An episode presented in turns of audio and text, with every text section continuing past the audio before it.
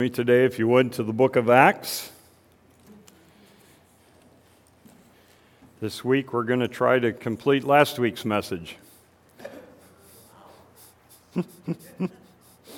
we'll try. No promises. We'll try. Acts chapter 26.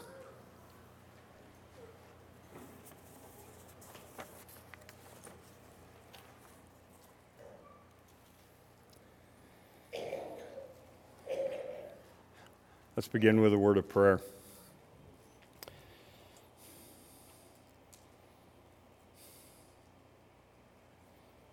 Father, we come before you to focus on you, to tune our hearts and our ears into your word.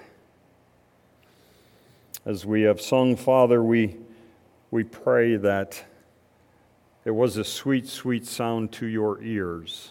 And Father, that that that sweetness comes from the genuineness of our hearts and our praise and adoration of you. As we again look into Acts and, and continue along with Paul, Father, we thank you for his life and his testimony. We thank you for the testimony of other Christians down through the ages who, through their lives, through their testimonies, we can stand firm on the foundations that you laid and that they built upon. And Father, help us to continue to build well upon their testimony and their witness.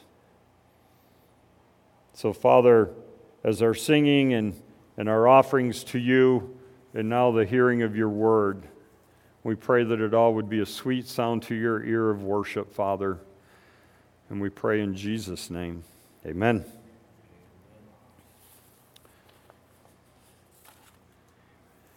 Last week we began our, our 26th chapter in the book. There's only two more after this one, and no, I'm not going to finish chapter 26 today.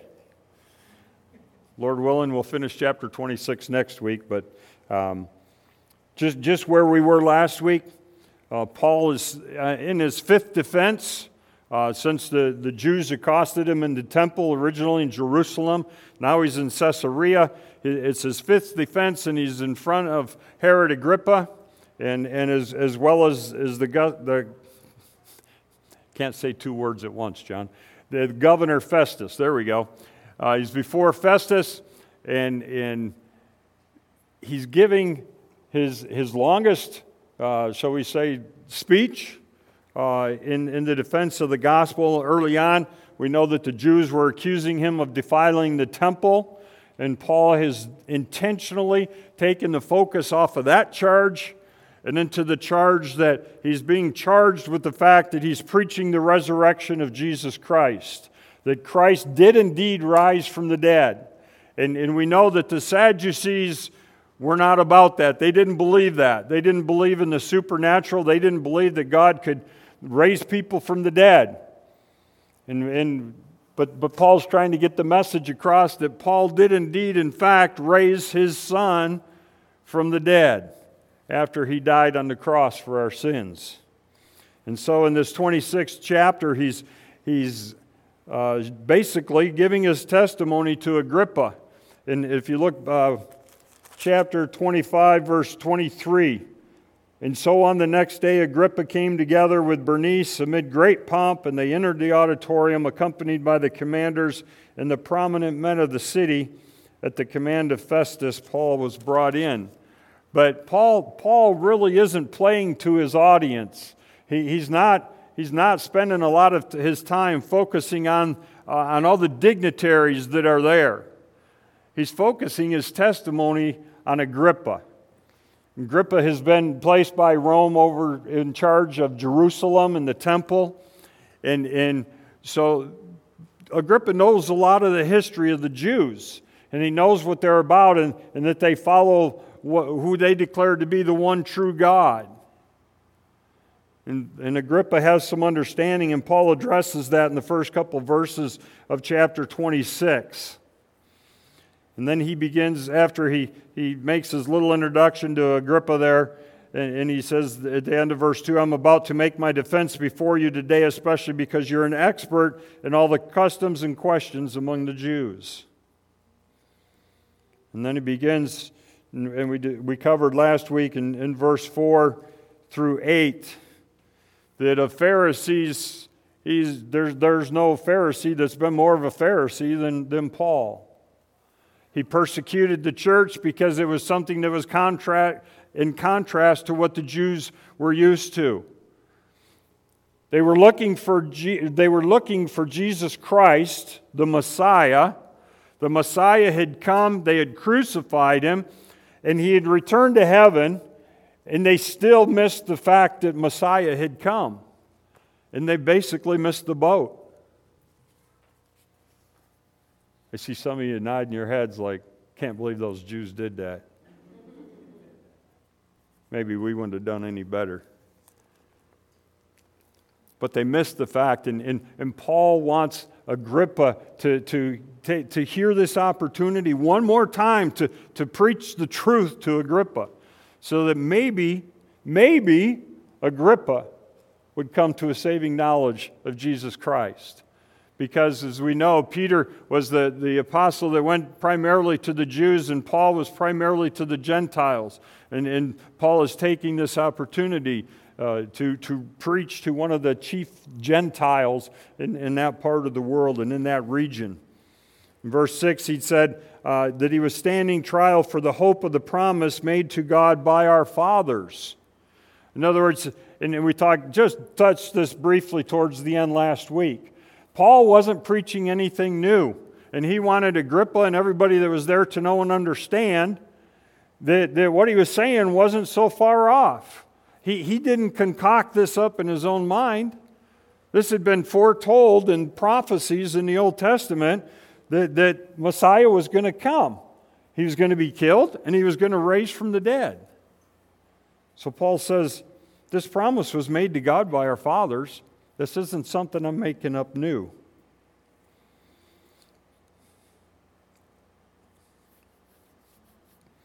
Then he continues on, uh, verses 9 through 11, talking about, uh, as a Pharisee, the, the punishment that he carried out on, on the way, those that believed in Christ. That he, he had some killed and he threw many more in prison and he's on his way to Damascus. And, and the whole time, he, he has the blessing of the high priest and the Pharisees in carrying this out. Because Saul thought that, that this way was totally delusional. They, they, they thought, he thought that it was, uh, he, he sincerely believed that Jesus Christ was, was a farce. And so that's why he's persecuting the way and the believers, people that, that believed in Jesus Christ and that he had, in fact, been resurrected from the dead. And he's on his way up to Damascus with letters from the high priest to go and, and, and take into custody, throw him in prison. If there's an opportunity to maybe kill some, he's already uh, proven that he's, he's not shy about some of them being killed. He's okay with that. He was there when Stephen was stoned. So we pick up in verse 12 that he's on his way. He says, While thus engaged as I was journeying to Damascus with the authority and commission of the chief priest, at midday, O king, I saw on the way a light from heaven, brighter than the sun, shining all around me and those who were journeying with me. And when we all fall, had, excuse me, and when we had all fallen to the ground, I heard a voice saying to me in the Hebrew dialect, Saul, Saul, why are you persecuting me? It is hard for you to kick against the goads. And I said, Who art thou, Lord? And the Lord said, I am Jesus, whom you are persecuting. But arise and stand on your feet. For this purpose I have appeared to you to appoint you a minister and a witness, not only to the things which you have seen, but also to the things which I will appear to you delivering you from the Jewish people and from the Gentiles to whom I am sending you, to open their eyes so that they may turn from darkness to light and from the dominion of Satan to God, in order that they may receive forgiveness of sins and an inheritance among those who have been sanctified by faith in me. We briefly started, we started into this, this portion of the scripture last week, and, and we looked at Acts 9 7, and when, which was the, the original uh, record that Luke put by the direction of the Holy Spirit into the book of Acts, uh, talking of Paul's conversion. That was the, the original event. And then in chapter 22 9, in one of his first defenses, he was relaying his testimony again, and, and the third time we're seeing it here in Acts. And there was just a slight, slight discrepancy. Some uh, of those, those passages, one said they heard a voice, and another said they heard a sound. Well, as I, as I say here in verse 14, as Christ is talking, he said, Saul, Saul, why are you persecuting me? The point that was the, the message, this message that Christ was saying, was not for those that were traveling with Saul. This message was very specifically for Saul. They probably heard a sound, they may even heard a voice, but they didn't they weren't able to discern what was being said. It wasn't meant for them. It was meant for Saul. And Saul quite obviously heard exactly what Jesus was saying to him. So he says, I heard a voice. And Paul, he said, Why are you persecuting me? Let's see here. Um, though the message was just for Paul, they all fell to the ground because of the glory of God, because of the brightness of this light that was in the sky. And I know we, I, I like to talk about at Christmas time when the angels came to the shepherds and it said that the glory of the Lord shone round about. And the, the angel delivers the message, and then a host of the heavenly angels appeared with him. And I said, Well, when the host appeared, did it get any brighter? No, it didn't get any brighter because there was already the glory of the Lord shining. It's not, it, it don't get no gooder than that, okay? It's not going to get any brighter. The glory of the Lord is there in that place. And when the glory shone on, on the traveling party that Paul was with on the way to Damascus, they all fell to the ground. Every one of them. Even though the specific message wasn't for them, they saw the light and they couldn't, they couldn't withstand against it. They fell to the ground, all of them.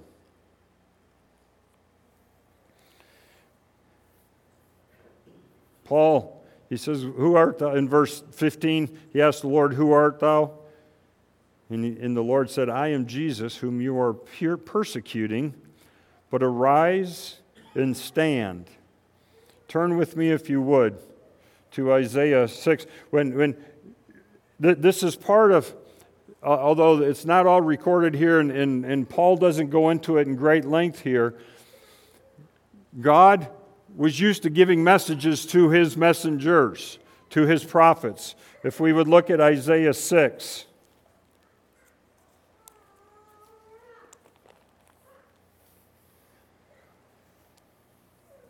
Isaiah 6, verses 8 and 9. Lord is talking to Isaiah. And then I heard of the voice of the Lord saying, Whom shall I send, and who will go for us? And then I said, Here am I, send me. And he said, Go and tell this people. Keep on listening, but they keep on listening, but do not perceive. They keep on looking, but they do not understand.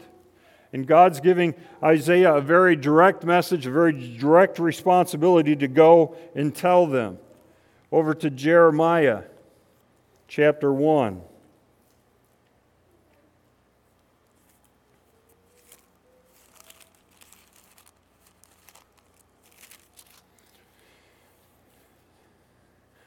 Jeremiah 1, beginning in verse 7.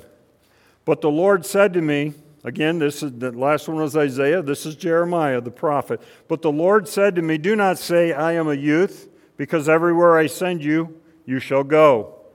And all that I command you, you shall speak.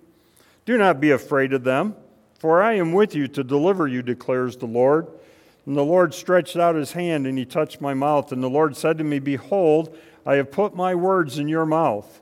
See, I have appointed you this day over the nations and over the kingdoms to pluck up and to break down, to destroy and to overthrow, to build and to plant. and then to Ezekiel chapter 1.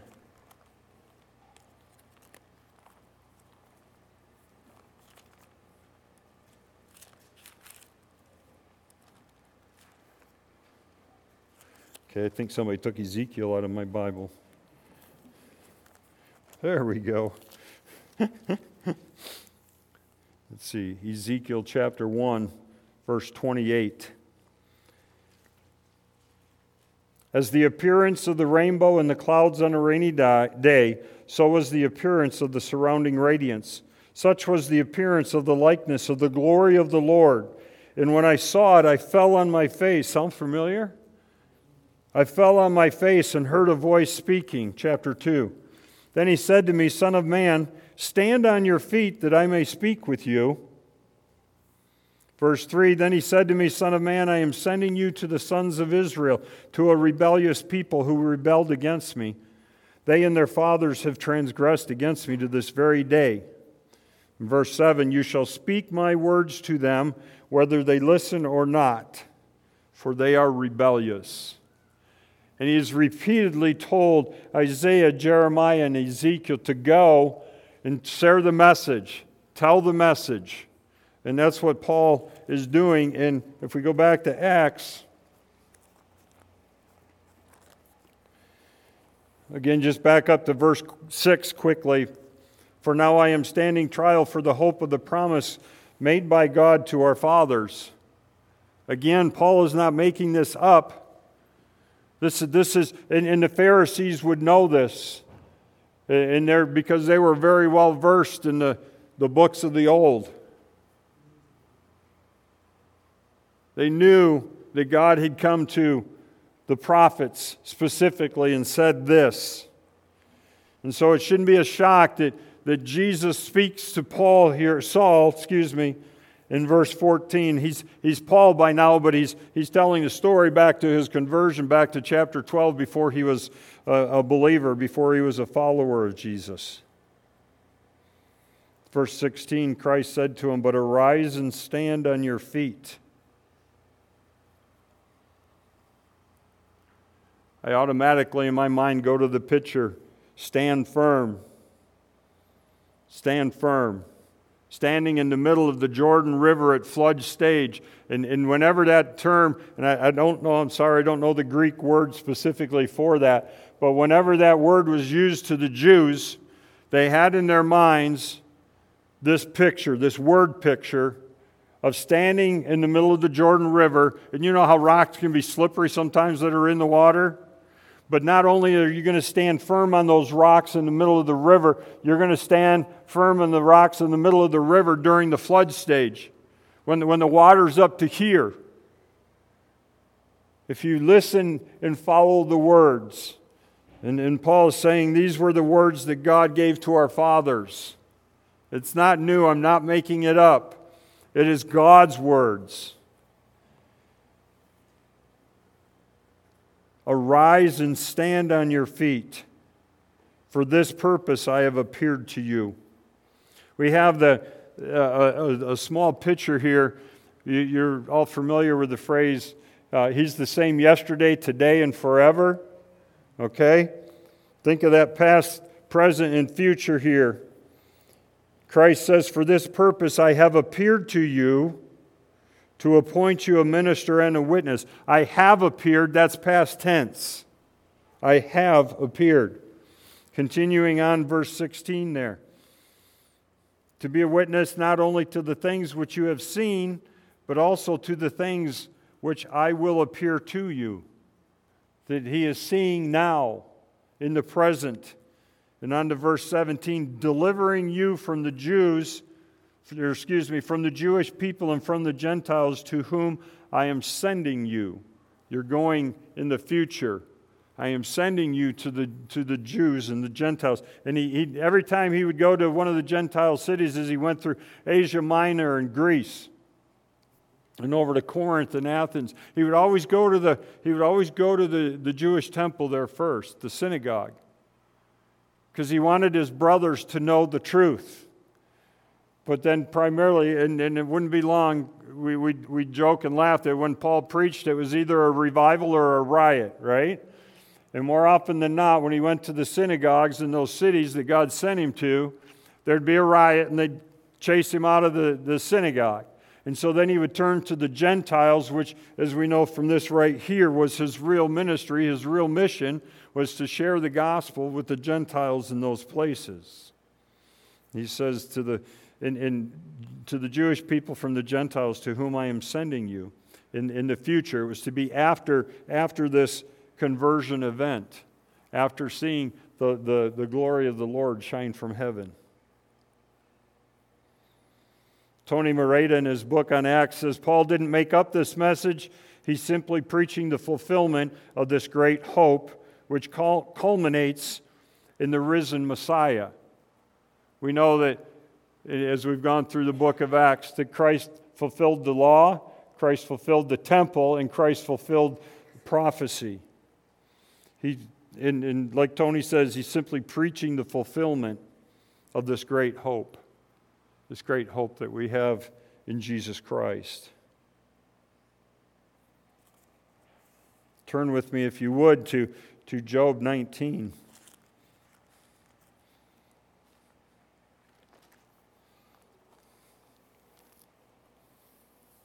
Job 19, 25. Oh, let me start in 23. Oh, that my words were written, oh, that they were inscribed in a book with an iron stylus and lead. They were engraved in the rock forever. And as for me, I know that my Redeemer lives, and at the last he will make his stand on the earth. Even after my skin is destroyed, yet from my flesh I shall see God, whom I myself shall behold, and whom my eyes shall see, and not another. My heart faints within me. Turn over to Psalm 16. Should have told you to wear your jogging shoes today. Psalm 16, 8 through 11. I have set the Lord continually before me because he is at my right hand. I will not be shaken. Therefore, my heart is glad and my glory rejoices. My flesh also will dwell securely. For thou wilt not abandon my soul to Sheol, neither wilt thou allow your Holy One to undergo decay. That talks about the time that he was in the grave. That Jesus Christ was in the grave. Normally, by the third day that the body's in the grave, it starts to stink because it's decaying. Jesus Christ's body did not endure any decay. And this is what he's talking about here in verse 10. Verse 11 You will make known to me the path of life. In your presence is fullness of joy. In your right hand are pleasures forever. We talk about going home, going home to heaven, and the joy and the, the pleasures that we will have in eternity with our Lord and Savior. That, that this, this is just a temporary shell. This is just a temporary existence here. It's to get us ready and, and, when we sing, just think of it as, as you're, you're practicing for heaven someday. So when you sing, you ought to do it with your whole heart and do the best job you can because it's for Him and it's to His glory and what we have to look forward to. This is what Paul is preaching about is the hope, the hope that we have. And again, a couple weeks ago we had communion and we led into 1 Corinthians 15 where Paul is writing to the church at, at Corinth while he's in Ephesus, two or three years before this part of the book of Acts. And he says, If Jesus Christ did not rise from the dead, your faith is still dead. Your faith is dead if he's dead. And the only reason your faith is alive is because he is alive. He is risen. Okay, there we go. Let's try that again. He is risen. He is risen Amen. We're practicing for Easter. Easter's not too far away, okay? He, he is risen, and this is the, the hope that, that Paul is preaching, the hope that he wants Agrippa to understand. Psalm 73, verse 24. With, the, with your counsel you will guide me, and afterward receive me to glory. That's our hope. That's our destination. That's our goal. Isaiah 26.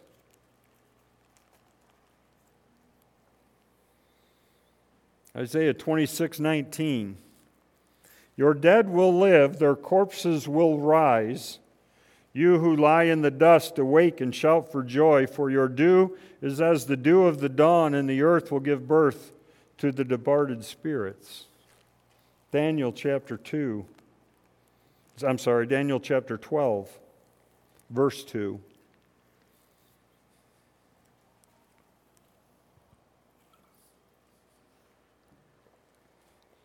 Daniel 12, 2. And many of those who sleep in the dust of the ground will awake, these to everlasting life, but the others to disgrace and everlasting contempt. Cyprian was an early historian around the year 200. And I'm going to uh, read just a short piece on him. He says Cyprian was one of the early writers who lived in the era 200s said that if it were not for the plagues, Christianity would never have swept North Africa. He said that the plagues were what did it. Because Christians died better. The pagans said of the Christians, they carried their dead as in triumph. Where is all this hope coming from? We'd like to have hope too. And so the Christians would witness to the saving grace of Jesus because Christians die differently. So Paul says, Grieve, but not as one who doesn't have any hope. You have to be careful how you word this, but I, I enjoy doing the funeral of someone that I know was a believer in Jesus Christ. Because we cry, we mourn, we will forever remember them. But we know that we will see them again we know that we have hope. The world, the world cries in, in a grief that we don't know because they have no hope. They have no hope.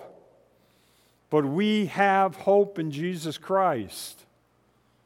And uh, what a, what a testimony that the Christians died better and that they buried their, their, their dead from the plague in North Africa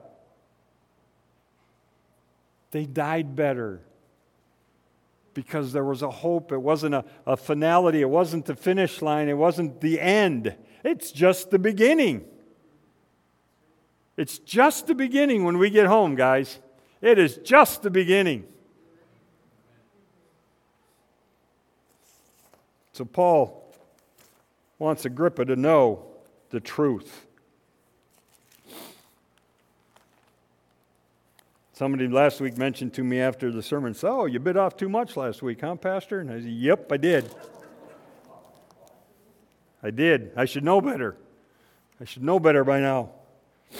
But I'm going to, I want to take, since I do have a few extra minutes today, I, it, this, this, the time determines whether I was going to read this whole passage or not.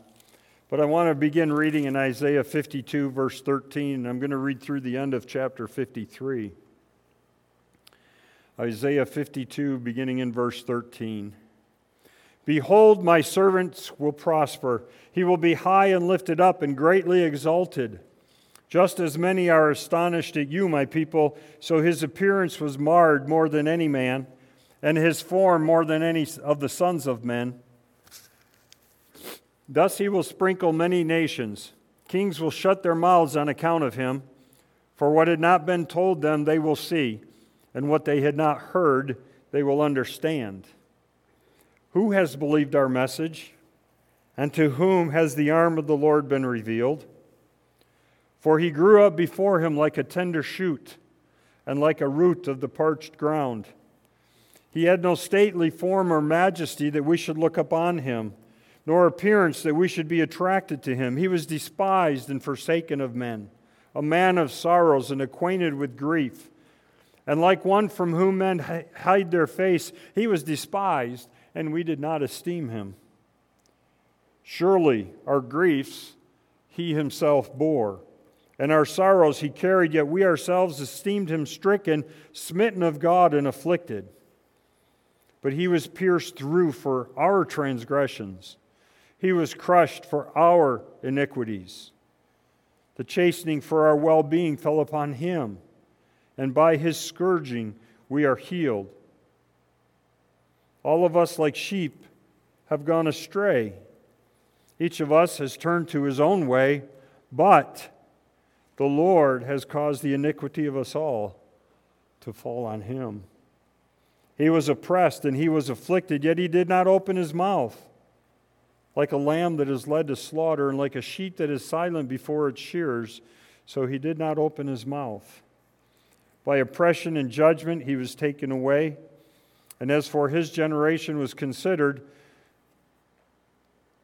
that he was cut off out of the land of the living, for the transgression of my people to whom the stroke was due.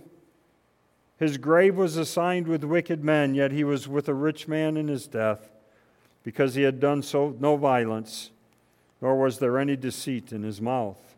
But the Lord was pleased to crush him, putting him to grief. If he would not render himself as a guilt offering, he will not see his offspring. He will prolong his days, and the good pleasure of the Lord will prosper in his hand. As a result of the anguish of his soul, he will see it and be satisfied, and by his knowledge, the righteous one, my servant, will justify the many, as he will bear their iniquities. Therefore, I will allot him a portion with the great, and he will divide the booty with the strong, because he has poured out himself to death and was numbered with the transgressors. Yet he himself bore the sin of many and interceded for the transgressors. Back to Acts 26.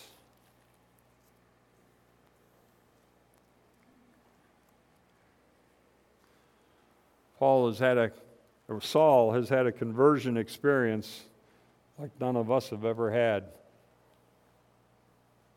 What a privilege. And, and, and with the dedication that he went about to destroy the way, that he went about to destroy believers in the Messiah,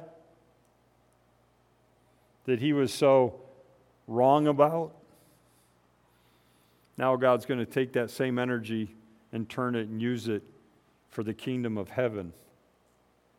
To use Paul to spread the gospel all over Asia Minor, up through Macedonia, uh, let's see, Thessalonica, Berea, Philippi, and then down to Athens and Corinth. Paul was greatly used by the Lord. But he's not done here. Verse 19, consequently, King Agrippa, and, and this, this, his, his reference a couple times throughout this, this defense, this, this testimony time, just, just makes it very personal to, that he's speaking right to King Agrippa. He, he wants King Agrippa to get the message, even if nobody else does. He'd love for everybody to, to accept Christ, but he's very specifically pointing to Agrippa. Verse 19 Consequently, King Agrippa did not prove disobedient to the heavenly vision, but kept declaring both to those of Damascus first, after he received the sight again. He stayed there and, and testified. He, he, had some, he had some retooling to do. He had, he, had, he, he, he had to get some of the, the disciples of Jesus to believe that, that he was truly now a believer, that he wasn't just playing the game to play both sides of the coin so he could persecute them. A little, little bit of retooling to do. So he spent some time in Damascus there. And also at Jerusalem, and then throughout all the region of Judea and even to the Gentiles, that they should repent and turn to God, performing deeds appropriate to repentance. For this reason, some Jews seized me in the temple and tried to put me to death. And so, having obtained help from God, I stand to this day testifying to both great and small, stating nothing but what the prophets and Moses said was going to take place that the Christ was to suffer, and that by reason of his resurrection from the dead, he should be the first to proclaim light both to the Jewish people and to the Gentiles. If you look, remember back in verse 16, Christ says to Saul, Arise and stand. And in verse 22, Paul is saying to Agrippa, I stand to this day testifying of the truth of Jesus Christ. On October 31st, 1517, um, uh, a fellow was approaching, he was a, he was a Catholic monk, and he approached the church doors to the Church of the All Saints Church in Wittenberg, Germany. October 31st, the next day is All Saints' Day. And for the Catholics, that was a feast day, a big celebration. And people would, it, it was a happening thing. And people would come to town a couple days early because they, they wanted to be there for every part and parcel of the celebration. And it was often a time where, where uh, people would post things on the church door. If it was an announcement about this meeting or somebody was looking for somebody, but Martin Luther went and posted his 95 Theses on that door. He didn't do it to, to stir up, he didn't do it to cause a revolution. He did it to stir the conversation, to stir the discussion of what, whether everything that the Roman Catholic Church was doing was correct. I'm not here to debate that this morning. That's not why I'm bringing up Martin Luther. But later, as he is testifying at the council at Worms. And he said, basically, either recant of what you posted or you're going to die. We're going to murder you. And, and Martin Luther there says his famous quote Here I stand, I can do no other.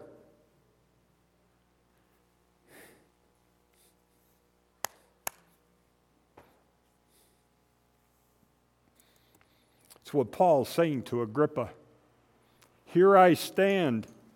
I can do no other but tell you of the truth of the resurrection of Jesus Christ. Are you listening, King Agrippa? Are you listening? Because no matter what has been done to me, even he, he mentioned just before that that the Jews tried to kill him at the temple in Jerusalem. He says, if that's what it takes, just like Martin Luther said, if, but basically, if that's what it takes, I take my stand. I'm going to take my stand on the Word of God. He says, What I want you to know, King Agrippa, is that Jesus Christ was resurrected from the dead. And He is the light. He is the light. Father, hallelujah. Praise God.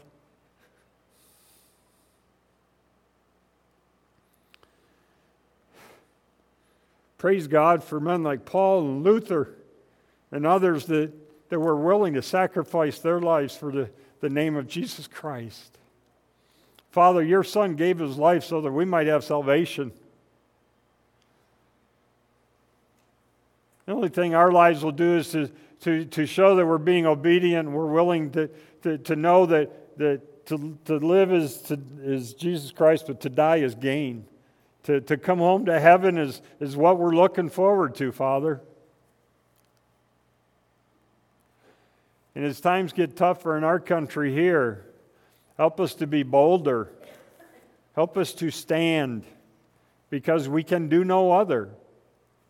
We have no other options, Father, but to stand for you and to stand for the name of Jesus Christ. We thank you for your word.